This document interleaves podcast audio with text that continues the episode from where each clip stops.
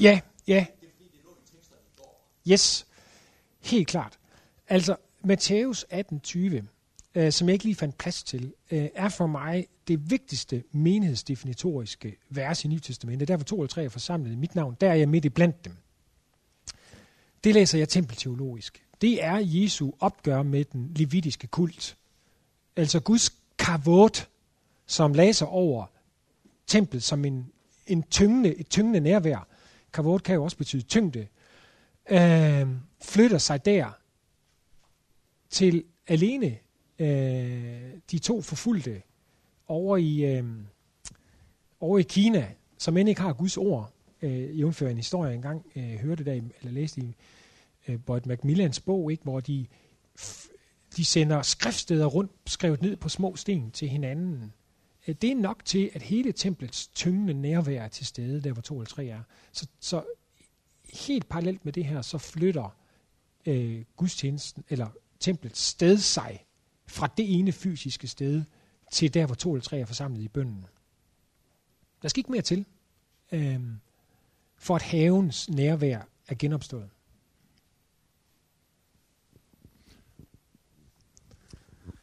Ja, men så er vi sådan set uh, inde ved det, som jeg gerne ville øh, spørge lidt om også. Øh, fordi jeg hører jo øh, nogen sige, at jamen, vi behøver ikke at gå i kirke. Altså, vi, vi kan sagtens være, være kristne og, og være troende uden at gå til gudstjenester, og vi har en bibelkreds og, og, og, og den slags der, som, som du sikkert også kender. Og, og, og hvis det er sådan, at jamen, alt er til stede, hvor to eller tre er, er sammen, så, så, så er der noget i det. Øh, på den anden side, så som en sagde til mig for nylig, en ældre mand på, på 80 år, det har ikke været en rigtig søndag, uden jeg har været i kirke. Mm. Uh, og her oplever jeg, at der er en, en, en forskellig tænkning uh, i generationerne. Mm. Uh, og uh, uh, mit spørgsmål er så, jamen, uh, uh, hvis det er nok, der bare er to, uh, tre samlet i Jesu navn, hvad skal vi så med, med gudstjenesten? Ja. Ja, Øh, jamen, jeg vil, jeg vil forsøge at, at, at, at formulere et svar ud fra den her måde at tænke på mellem det konditionelle og det konsekutive. Det er ikke noget konditionelt krav, at du skal gå til gudstjeneste for at møde øh, Herren. Øh, men, men det vil godt nok være dumt ikke at gøre det. Det vil være en uorden. I den orden, som opstår på baggrund af den nye midling af Guds nærvær, øh, der er det det første, man gør om søndagen. Øh, så, øh, så det, det er en uorden, men det er ikke en ny lov. Kunne man, kunne man ikke sige det på den måde? Altså det, det, det vil ganske enkelt være uvist, øh, og det vil øh, ikke være at følge øh, de eksempler, vi har i øh, Nye Testamente og i øvrigt hele kirkens historie. Så det, og derfra kan man jo så tage den videre, ikke? Og, og selvfølgelig sige, at, at det er jo også, hvor to eller tre er forsamlet. Ikke? Altså, øh, den troende er altid en del af et fællesskab. Øh, og hvis man så, hvis man af andre grunde, så siger, at jeg vil, jeg vil have et andet fællesskab, så må man jo finde ud af det og finde sin vej i det. Men hvis det er, man siger, at jeg vil, jeg vil være mit eget fællesskab, så får man virkelig vanskeligt ved at argumentere for en god orden øh, på baggrund af Nytestamentet. Ja, måske skulle man øh, lige øh, præsentere sig. Det er for os, også sådan for fællesskabets skyld, så kan man rart vide, hvem der er, der spørger det. Sidste taler, det var Peter Henning, som er Christensen, sovnepræst i Tarm og Lønborg, og nu kommer sovnepræst Flemming Bots Christensen fra Aarhus. Tak, Kurt. Tak, uh, Morten. Det var dog et fremragende foredrag. Altså, jeg, jeg, jeg er simpelthen enig med dig i, i så at sige det hele. Der er lige hen mod slutningen, øh, hvor der er nogle ting, men det er egentlig ikke det, du siger. Det er det, du ikke siger. Vil jeg anføre. Jeg vil anføre tre-fire ting. Det første, Morten, det er, jeg er enig med dig, fuldstændig enig med dig i, og det er også alment anerkendt, at synagogegudstjenesten danner forlag for de kristnes nye samling, også da de løsner sig fra templet. Det er der ingen tvivl om, at det er rigtigt, og det viser du jo også meget tydeligt for os. Mm. Men jeg tror, det er vigtigt så også at få frem, at øh, den kristne gudstjeneste med forlag i synagogegudstjenesten plusses med nadveren det bliver det nye store, mm. der føjes til. Det har vi ikke så meget tydeligt liturgisk nedslag i NT. Det er jeg med på. Men, men jeg tror, det er det, vi skal have fat i. Ja. Det er det første. Det andet, jeg savnede, Morten, det er, og det er der nemlig så meget liturgi i, det der GT og NT i, så det brager, det er, at du ikke inddrager åbenbaringsbogen hvor der jo er den ene beskrivelse af gudstjeneste efter den anden. Mm. Og det er tydeligt, at der, at der er tilbage ting til Gamle Testamente, og det er tydeligt, at der er ting fra den himmelske gudstjeneste. Mm. Uh, Johannes' visioner. Og nu kommer pointen, som mm. en del liturger, uh, altså inden for den liturgiske forskning, vil sige, det er, det er udtryk for, at vi her også ser udtryk for, hvordan gudstjenesten var på Johannes' tid. Mm. At de, de, de visioner, han får, der er et link mellem den himmelske vision og den reelt eksisterende jordiske gudstjeneste på hans tid. Mm. Og det er jo interessant, og det er jo meget doxologisk præget. Det er jo tilbedelse, så det brager. Ja. Ikke? Og det er jo også det, du, du, du viser overbevisende, at det er det, der er, hvad skal vi sige, tempel, øh, teolo, øh, tempelliturgi, øh, tempelteologiens nye udtryk. Ja. Det var det andet.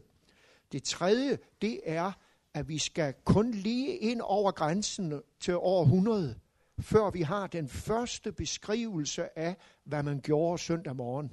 Jeg har anført den i min bog om gudstjenesten.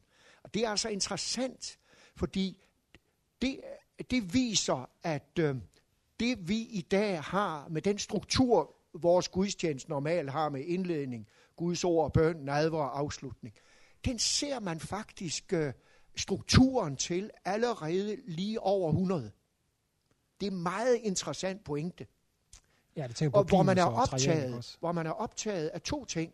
Det ene, strukturen, den skal være i orden. Men man er, som du også viser, man er ret fri i den sproglige, de sproglige udtryk. Det kan udtrykkes lidt forskelligt. Mm. Det er man ganske fri overfor. Fast struktur faktisk. Men ganske fri i det sproglige udtryk. Mm. Det, øh, det var det, jeg godt lige ville anføre og bede om din kommentar til. Ja. Øh, jeg er helt enig i, at øh, dåb og nadver øh, må spille en afgørende rolle i vores, øh, i vores liturgi og vores gudstjeneste samlinger. Øh, alene af den grund, at de er befalet. Når I kommer sammen, i, øh, i nadverbefalingerne og i, øh, i, øh, i udsendelsen i Matthæus øh, 28, øh, gå og døb. Øhm, så det, det er helt, øh, helt uomgængeligt, det er jeg slet ikke uenig i. Øhm, det andet, det var det med Johannes åbenbaring, var det ikke? Ja. Jo, jamen, øhm, øh, jeg har overvejet det med Johannes åbenbaring og også set referencer øh, til det. Øh, man kan jo sige, øh, nøglen til at forstå Johannes åbenbaring er jo, er jo tempelkultisk på det punkt her. Øh, med, med afslutningen, hvor han går rundt, Johannes, og leder efter et tempel på den, øh, den nye jord, og finder det ikke, fordi Guds nærvær nu er umedieret til stede øh, blandt folket. Så jeg opfatter mere Johannes' øh, beskrivelse af gudstjenesten som akkurat det nye tempels sted. Det er den teologi, der ligger der, end øh, egentlig liturgiske anvisninger. Det er så rigtigt nok, øh, at der er lavet forsøg på at, øh, at, at ligesom se et afspejling af Johannes' gudstjeneste. Og det vil jeg ikke have noget som helst imod. Det siger, som du også siger, det svarer jo til, øh, til det ris, øh, som man kan se andre steder. Øh, men, men, men, men alligevel tak, fordi du bringer det ind øh, med Johannes åbenbaring. Øh, og det sidste, det var så det med orden i... Øh, øh, jeg ved ikke, om du tænker på brevveksling mellem Trajan og Plinius, for eksempel. Er det, Nej, det er også... Øh, ja, men altså, der er, øh, der, altså, alt det her, håber jeg var tydeligt, var ikke for at argumentere for en bestemt gudstjenesteorden. Og, og slet ikke en bestemt gudstjenesteuorden. Øh, tværtimod har jeg det selv sådan personligt, at øh, jo ældre jeg er blevet, jo gladere jeg er blevet for, hvad skal man sige, liturgisk orden. Øh, jeg tror bare, at vejen ind til at få den gudstjeneste liturgiske orden befriet, går den vej her. Ellers så kommer menigheden til, enten teologisk eller i praksis, til at se præsten som ham, jeg går til, når jeg skal have åbnet øh, himlen over Sinai. Så præsten genetableres som midleren. Øhm, og øh, der, er, altså, der er nogle liturgiske led, som, øh, som kræver forklaring, før man forstår dem. Så det er altså konsekutiv pillen, jeg er ude efter. Det er ikke liturgien som sådan. Og det er bestemt ikke orden. Overhovedet ikke. Øh, der skal være orden. Øh, men den liturgiske, hvad skal man sige, øh, frihed og på en måde også mod, øh, som du siger, der vil jo være, øh, sådan som jeg hørte dig gengive, øh, lige efter århundredeskiftet der, så vil der jo være en frihed, som ikke er til stede, hvis for eksempel tager folkekirken, altså til at være varieret i nogle ting, for at få nogle pointer frem, øh, som kan være svære at, øh, at få forklaret ellers. Ikke? Så det er ikke uordnet, det er bare, liturgien er en tjener for det befriede fællesskab, øh, og ikke en adgangsgiver til befrieren. Det er min grundpointe. Ja, øh, altså, jamen, øh, aha-oplevelsen øh, stod simpelthen i kø. Det var fantastisk. Tak skal du have. Øhm, også, altså, og særligt det der med, at retfærdiggørelsen bliver hængsel for, for, for den nystemændelige gudstjeneste og for liturgien, var helt underligt. Men du, du rendyrkede næsten frihedsaspektet i retfærdiggørelsen, men der er jo andre aspekter i retfærdiggørelsen, som ikke lægger op til øh, en fri form, men en fast form. Altså vidsheden og trygheden i retfærdiggørelsen, Guds ordholdenhed, noget, der er overleveret os, det lægger op til en genkendelighed. Mm. Øh, så, så, det er ikke, så vi ikke hver, i, hver ny generation skal til at genopfinde øh, gudstjenesten på ny. Ja. Øhm, så retfærdiggørelseslæren har andre aspekter, mm. øh, som kaster andre, øh, andre øh, øh, lys for andre vinkler ind over. Øhm, øh, ellers så bliver der ikke, der bliver ikke forskel på mødet og højmessen, altså lige bortset fra, at, øh, at til, til mødet, der er der ikke nadver øh, eller, eller, eller dåb. Men, men højmessen, uden jeg kan særligt argumentere for det, står for mig som øh, menighedskonstituerende på en måde, dagligstuemødet ikke er. Og det har også at gøre med retfærdiggørelseslærens øh, vidshed og tryghed og Guds ordholdenhed og genkendeligheden. Ja, øh, det synes jeg faktisk er en god pointe. Øh, lige to ting der. Det ene det er, jeg synes den spænding mellem friheden og orden, den er, altså, det er nærmest øh, urkomisk at læse 1. Korintherbrev, kapitel 14, hvor Paulus virkelig kæmper med det her. Mellem at sige, brug jeres ret ved, at I alle sammen er pneumatologisk. Øh, pneumatologisk. I har alle sammen fået del i ånden. Men gør det ordentligt. Så hvis der skulle komme ind en udefra, at I ikke tror, I er vanvittige, ikke? så ordnen øh, afspejler noget i Guds væsen, og den tjener også et, øh, et missionalt formål. Der skal være orden og genkendelighed, øh, sådan at, øh, at vi ikke ser sindssyge ud. Øh, så første på 14 vil være et sted, der øh, rammer den dobbelthed, eller hvor, hvor man fornemmer det. Det var den ene. Det andet er så det der med, øh, hvis vi spurgte ind til, øh, er, der, er der for eksempel i Nyt Testamente en fornemmelse for den øh, typiske todeling mellem et anker i gudstjenesten og så alle mulige andre ting øh, mødet i alle mulige former. Øhm, ja, det er der nok. Der er nok nogle få antydninger. Men altså igen, vi har ikke den Leviticus, som virkelig gør det tydeligt for os, det er sådan, det sker. Men det med øh, øh, at mødes i huset, øh, det med at mødes på den øh, første dag i ugen, som vi ser antrit til øh, i Paulus' breve, øh, giver nok sådan en fornemmelse.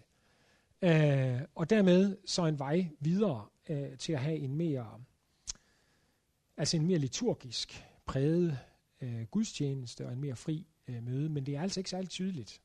Og øh, jeg vil gerne lige spole tilbage, kan man sige, før at kirkehistorien tager over og ligesom laver nogle tydelige spor, og så prøve at se, hvad, øh, hvordan ankommer vi dertil. Så er det Brian fra Lemvi. Byme, hvad hedder den? Lemvi Bykirke. Ja. Øhm, jamen, jeg har lige et spørgsmål til, øh, til Efeserbrevet kapitel 4, hvor du nævnte øh, som sådan et eksempel på øh, den, øh, den nytestamentlige formulering af, af gudstjenesten, hvor Jesus Kristus han er hovedet som øh, øh, for, for, for lægemet. Øh, du beskrev, at i det gamle testamente så var hovedformålet nærhed. Øh, er, er det også hovedformålet i den nytestamentlige gudstjeneste? Øh, og, og hvis det er det, hvordan? Øh, altså, så synes jeg, øh, altså, så giver det, øh, giver det i hvert fald nogle tanker i forhold til, hvordan, øh, hvordan strukturerer vi en gudstjeneste, så man også øh, netop oplever det her nærvær. Ja. Eller er nærværet mere den åndelige gudstjeneste i, i løbet af ugen? Ja. Nej, altså... Øhm, man kan jo stige sig blind på nogle ting, øh, men øh, jeg har øh, i, i, mit, i mit arbejde her, ud over undervisning, så har, så har jeg arbejdet med at, at forsøge at forstå, øh, hvad evangeliet er. Forløbig øh, skrevet en, en, en lille artikel i MF Jubilæumsbog, hvor øh, hvis I har lyst, så kan I, I prøve at læse lidt med på nogle indledende overvejelser der. Og ud fra den gammeltestamentlige levitiske kult, øh, og ud fra Esajas' tale om Guds drag nær og genintronisering af sig selv øh, på Sion, øh, som vi har øh, fra Esajas 40 frem efter, øh, så vil jeg sige, at den, den, den bærende beskrivelse af, hvad evangeliet er, det er Guds nærvær i Kristus. Det er det, at Gud bliver tilgængelig øh, midlet af Kristus på en helt ny måde. Så ordet nærvær eller drag nær, øh, en gitso, øh, som vi har i det nye testamente, altså jeg, altså jeg synes, jeg ser det flere og flere steder, og, men man kan jo altså stige sig blind på noget, men det vil jeg sige, det er det afgørende. Det er virkelig en dybde struktur i skriften, som går fra havens nærvær til det endelige nærvær, hvor alt tempel og alt mediering er væk, øh, som vi talte om det lige før på den nye himmel og den nye jord. Øh, og det sted, hvor det er proleptisk til stede, hvor det er til stede her i et allerede endnu ikke, det er i menigheden, som er Guds tempel. Øh, Jesus er Guds tempel, men menigheden er det også jævnfører 1. Korinther 3 og 6. Øhm, så den beskrivelse her i Efeserne 4 er jo ikke en, det er jo ikke en liturgisk beskrivelse, men det er en indholdsbeskrivelse af, hvad gudstjenesten er. Det er Jesu læme i funktion, som vokser i kærlighed øh, op til ham, der er hovedet. Ind i den vækst øh, og i det fællesskab, der er det helt ufravigeligt, at tilgivelsen af synden, midlingen af synden og forkyndelsen af syndens øh, forladelse står absolut centralt. Så nadveren er på en og samme gang et fællesskabsmåltid, et takkemåltid. Øh, det er det pagtens blod, som bruges i, øh, i øh, Markus 14 og Matthæus 26, det griber tilbage til et fællesskabsoffer, der ikke tale om syndeoffre øh, øh, på Sinai bjerg. Øh, men Matthæus tilføjer så til syndernes forladelse.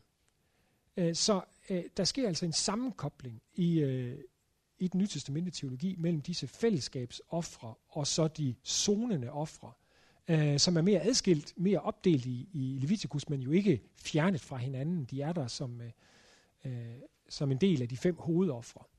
Så hvad skal man sige, øh, zoningsdelen står helt centralt i gudstjenestens fællesskab.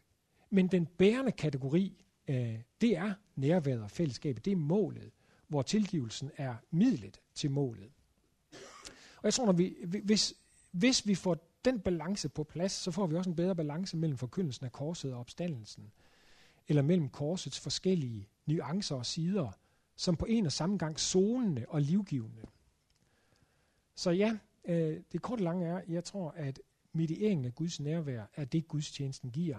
Øh, det er øh, Ohel Moed, det mødested, det er hullet i himlen, øh, proleptisk her på jorden.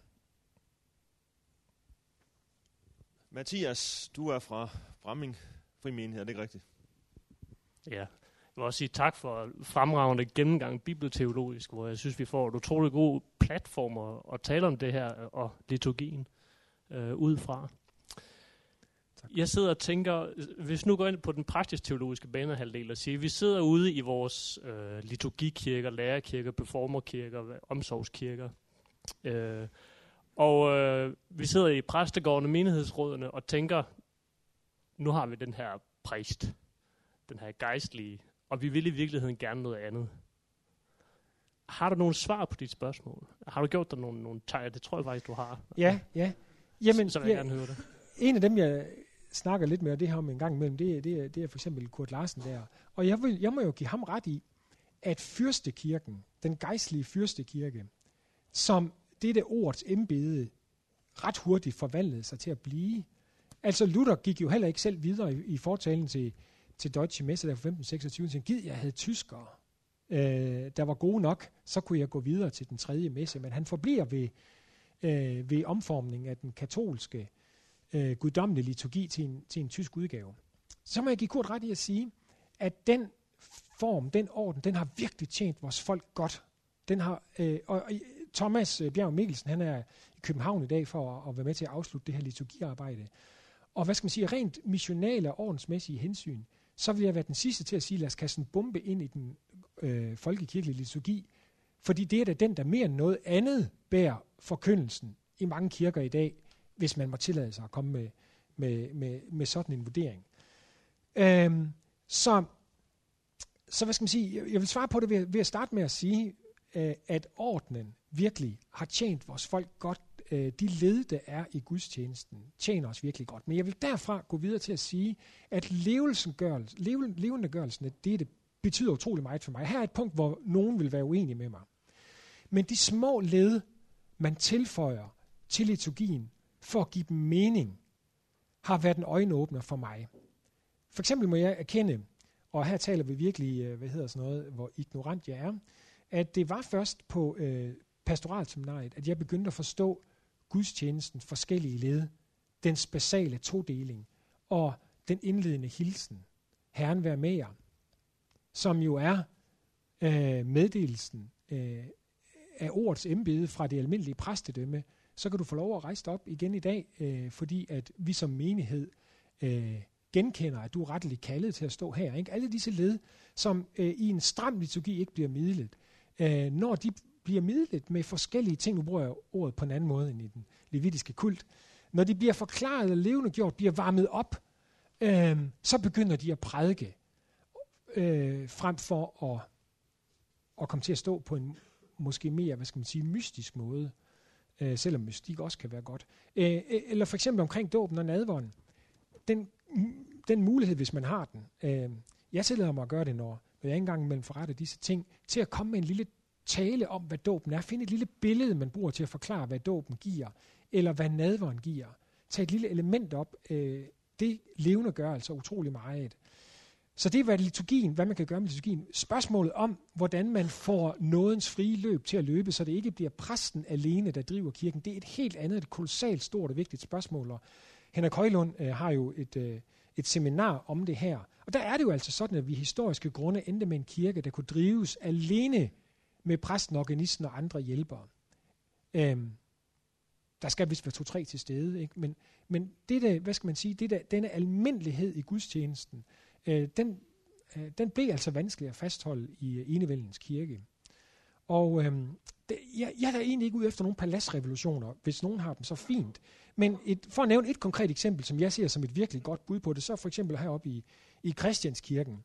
Når man er begyndt på at have forbøn under nadveren i præsterummet ved en ikke-præst, så midles nåden øh, flerfoldigt til den gudstjeneste af andre end præster. Og der er jo også lovsangsledere osv., ikke? men det er ikke fordi det er det alene, men det er jo så et sted, hvor en anden lægger sin centimeter til, så menigheden vokser under den gudstjeneste øh, i kærlighed op til ham, der er hovedet. Så disse, altså, jeg tror simpelthen bare, at vi skal gå på jagt efter disse ting, øh, for, ja, for ikke at komme til at stå med den præsteborede kirke umiddeligt.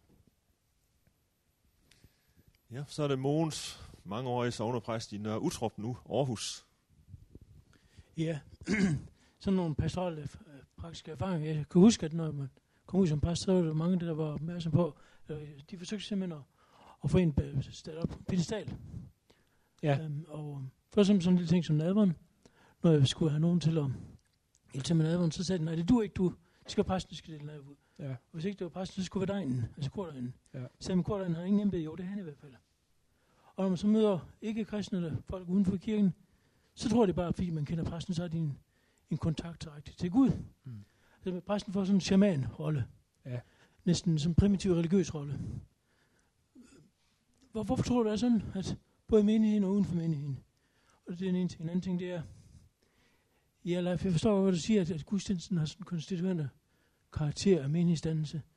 Men jeg tror bare, det væsentligste det er, der, det Jesus siger, der var to tre forsamlet mit navn, der er midt blandt dem. Og det kan lige så godt ske i en, i en husmenighed. Jeg har også i Apostlenskaren, der har vi nævnt både husmenighed og, og liturgiske gudstjenester. Så, ja. Hvad, hvad er dit uh, bud på, Morten, hvordan vi forbinder den her frihed med retfærdiggørelsen Ja. som grundlag, og så, så alligevel ordensaspektet? Ja. Kan det, skal det nødvendigvis være sådan en liturgisk øh, synagogegudstjenesteordning? Kunne ikke tænkes, der var en anden øh, ordensmæssig ting, man kunne parre med, med friheden? Ja. Ja, jamen man kan, kan man ikke på en måde sige, at der har du dækket op til en hel uge. Uh, det er jo på en måde øh, det, der skal diskuteres hele ugen her. Uh, så jeg har virkelig ikke svaret på det. Og øh, fordi man kan gå lidt i den ene vej og se værdien i det, og lidt i den anden vej. Jeg tror, hvis jeg skal, skal helt ind til benet, så det jeg virkelig øh, er ude på at formidle her, eller give et bud på, det er, at vi skal, uanset hvad vi gør, så skal vi sluge konsekutivpillen. Vi har ingen ret til at tage patent på Guds nåde og stå som midlerne, som præster mellem Gud og menigheden. Det har vi forkyndelsesmæssigt, missionalt over for verden. Det er derfor, at menigheden kaldes et, et rige af præster, og det er derfor, Paulus et sted bruger verbet at gøre præstetjeneste. Ellers, bruger, ellers så er det helt, så er Nyt Testament helt klinisk fjernet for offerprætsterminologi, hierøvs. Øhm, uanset hvad vi gør, så må vi ikke krybe tilbage dertil. Så er problemet så, at øh, Cecilie Ruber og andre, øhm, øh, øh, efter analyser og interviews osv., foreslår, at præsten ses som en shaman. Uh, det, telt, det tippetelt, hvor der er et, en hul igennem til himlen. Og det er så på en og samme gang en mulighed. Det kan man se som en mulighed, ikke? Men det er altså også en, øh, en byrde.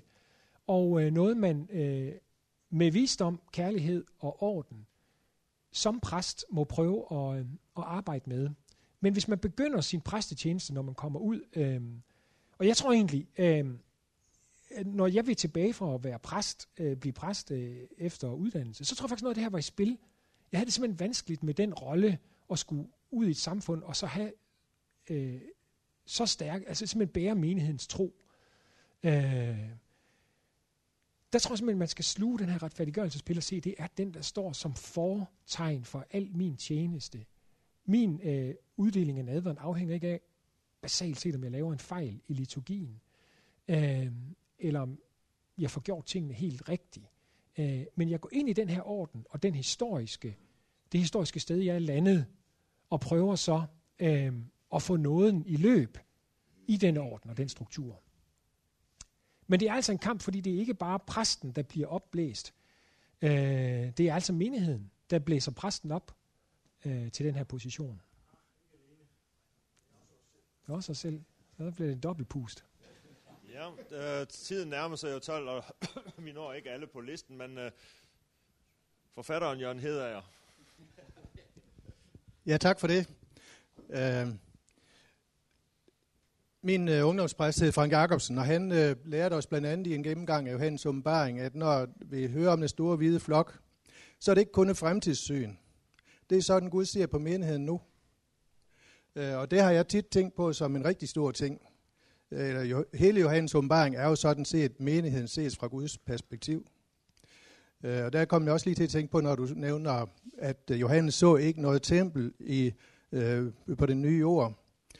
Øh, nej, det her gjorde han ikke, men lige inden den beskrivelse, der har vi beskrivelsen af det, det nye Jerusalem, som øh, bliver målt op til at være terningeformet. Og vi har kun terningeformen et andet sted, nemlig i det allerhelligste. Øh, så det nye Jerusalem, som jo er udtryk for Gud og menighedens fællesskab øh, på den nye jord, altså både skaberværk og inklusive mennesker og øh, Gud selv i et helt tæt fællesskab, det er i det allerhelligste i templet. Øh, så ganske vist er der ikke et, et tempel på den nye jord, men selve hele virkeligheden, den nye jord, som, som det nye Jerusalem er et udtryk for, øh, det er jo, der er noget tempelagtigt i hvert fald, mm. øh, som, bliver, øh, som bliver en virkelighed, der Jesus døde på korset og forhænget flænges. Men så sad jeg og tænkte, øh, jeg har jo set som ikke-akademiker akademiker prøvet at følge med i alle de her fine ord, du kommer med. Man kan faktisk godt følge tråden, selvom man, øh, der var temmelig mange ord, der blev biblet ud af for mig. øh, når nu øh, der er en tendens til, at præsteskabet i en luthersk kirke af en eller anden uforklarlig grund begynder at få anglikansk eller katolsk øh, karakter ved, at de bliver begynder at, betragte som midler osv. Er det så også derfor, at man i nogle tilfælde kan se, at biskopperne får en åndelig autoritet, som de egentlig ikke tilkommer dem? Altså er det, er det den der ypperste præst, du nævnte på et tidspunkt, der lige kom forbi? Øh, er vi begyndt at have biskopperne som ypperste præster i Danmark? Ja, ja det er der jo, det er der jo en, øh, der er jo nok sådan lidt forskellig diskussion der, altså øh, om man kommer til, om ens menighedssyn er mere menighedsborget, eller øh, mere bispebåret, øh, kongressionalt eller episkopalt. Øh, fordi du kan jo godt argumentere for, at der er nogen, som har en særligt hyrdeembede, som er særligt foranstillet, som har et særligt læreransvar. Det er der jo helt tydeligt. Øh, et læreransvar, ligesom der er et forkynderansvar og et evangelisationsansvar. Helt tydeligt et læreransvar i Nye Testamentet. Øhm, så du kan godt sige, du kan godt have biskopper, som, som har den rolle, uden at de øh, anser sig selv for at være ypperste præster med en, en særlig indvielse. Øh, det vil man nok, så, det, det er man klar over for kirkehistorien. Det, den vej skal man ikke gå, fordi det var jo det, vi havde i den katolske kirke med, med syv ordinationer, sådan som jeg har lært det af Kurt. Jeg vil altid selv holde ved den første, det var til, det var til udsmider ved døren. Den synes jeg, den kunne være sjov at have. Øhm, og så hvis jeg husker listen rigtigt, jeg kan dem ikke udenad, men så slutter den ved biskoppen. Det vil man ikke sige. Men, øhm, men det er rigtigt nok, der er en diskussion om, om og det kan man nogle gange læse, at biskopperne er jo bare en præst, øh, som skal være særlig smart, øh, og så har, har et ansvar ud for det, men det er bare en præst, som vil nogen argumentere.